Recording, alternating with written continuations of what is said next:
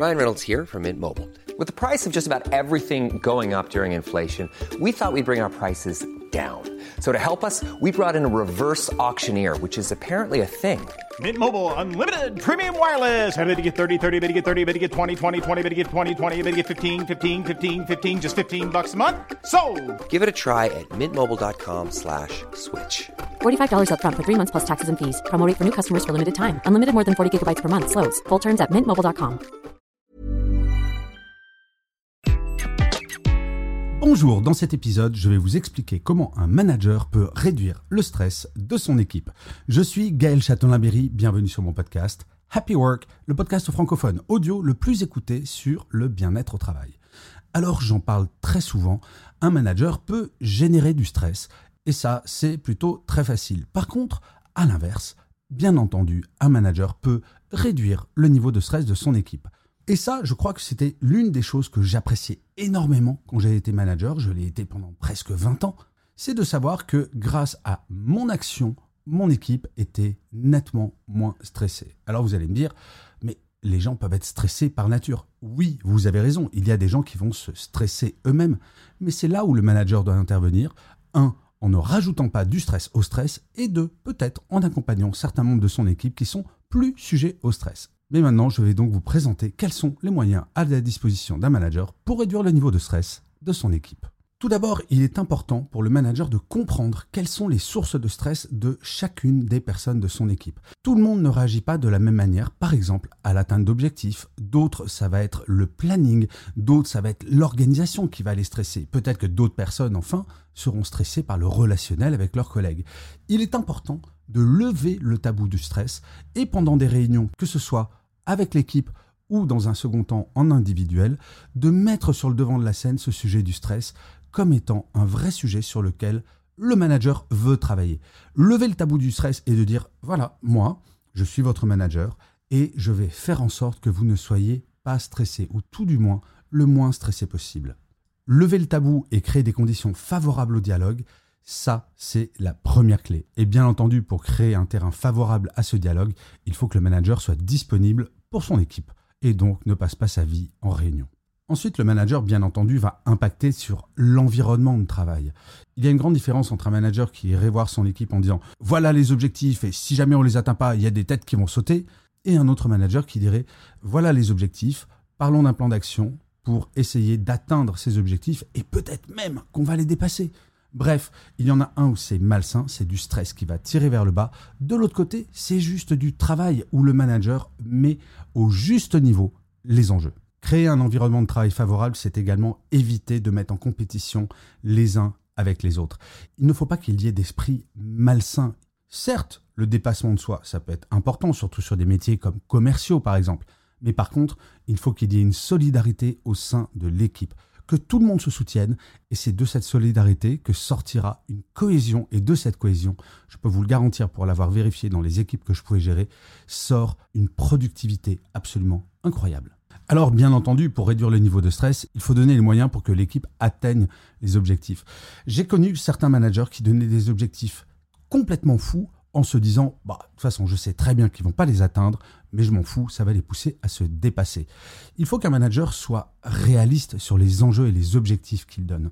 Et il ne s'agit pas de tirer vers le bas, mais bien de penser au bien-être des équipes. Je vais vous raconter une anecdote extraordinaire d'un directeur commercial qui avait une grosse pression sur les objectifs de la part de sa direction. Et à un moment, il en a eu marre de donner des objectifs individuels à chaque personne de son équipe et il a dit « écoutez les amis, cette année, c'est vous qui allez fixer vos objectifs personnels. » Et le directeur commercial a été très surpris parce que chaque personne s'est donné des objectifs largement supérieurs à ce que lui-même aurait osé donner. Mais quelle ne fut pas sa surprise, un an après, de constater que chaque personne avait dépassé les objectifs déjà ambitieux qu'il s'était donnés. Et oui, il y a une grande différence entre un objectif que je me fixe parce que je pense que j'en suis capable et un objectif qu'on m'impose et qui va générer du stress. Je crois que pour baisser le stress, donner de la confiance à son équipe, c'est vraiment un des bons moyens pour que les équipes se disent « ok, je vais faire de mon mieux, mais je ne vais pas me faire engueuler si jamais je n'atteins pas ces objectifs ». Et pour réduire le niveau de stress, bien entendu, il y a également le fait que le manager est le garant du bien-être de son équipe. Ça veut dire quoi être son garant ? Ça veut dire ne pas envoyer des emails le soir, le week-end, pendant les vacances. Ça veut dire ne pas mettre une pression démesurée et menacer ses équipes en permanence. Ça veut dire toujours être calme. Ça veut dire garder ses états d'âme pour soi. Ça veut dire ne pas générer du stress. C'est un de mes managers quand j'étais TF1 qui m'avait dit « Gaël, tu dois agir comme un effet parapluie en termes de stress vis-à-vis de ton équipe. » Et oui, un manager, il est entre le marteau et l'enclume, son équipe et sa propre hiérarchie. Eh bien, si le manager a une grosse pression de la part de sa hiérarchie, il ne doit en aucun cas la redescendre sur son équipe. Et oui, c'est difficile, mais qui prétend que le métier de manager est facile ? Certainement pas moi. Et donc, le manager doit vraiment être attentif à ça. Et je crois que c'est l'un des enjeux, en tout cas moi, quand j'étais manager, que j'adorais, de savoir que mes équipes n'étaient pas stressées.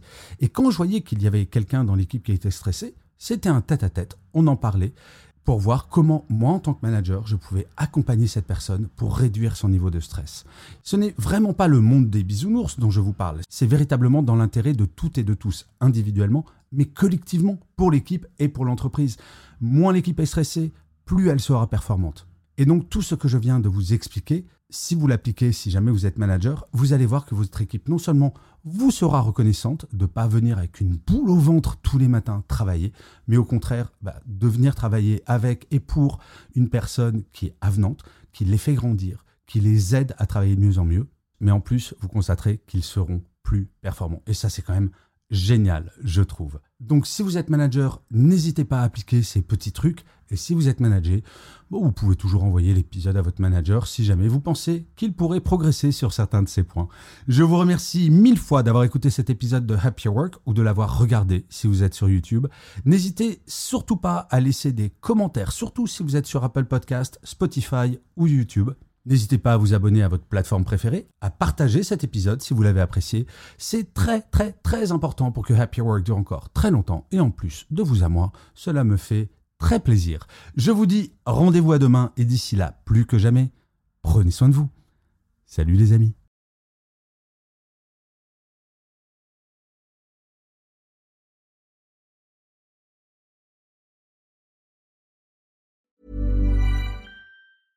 Selling a little or a lot?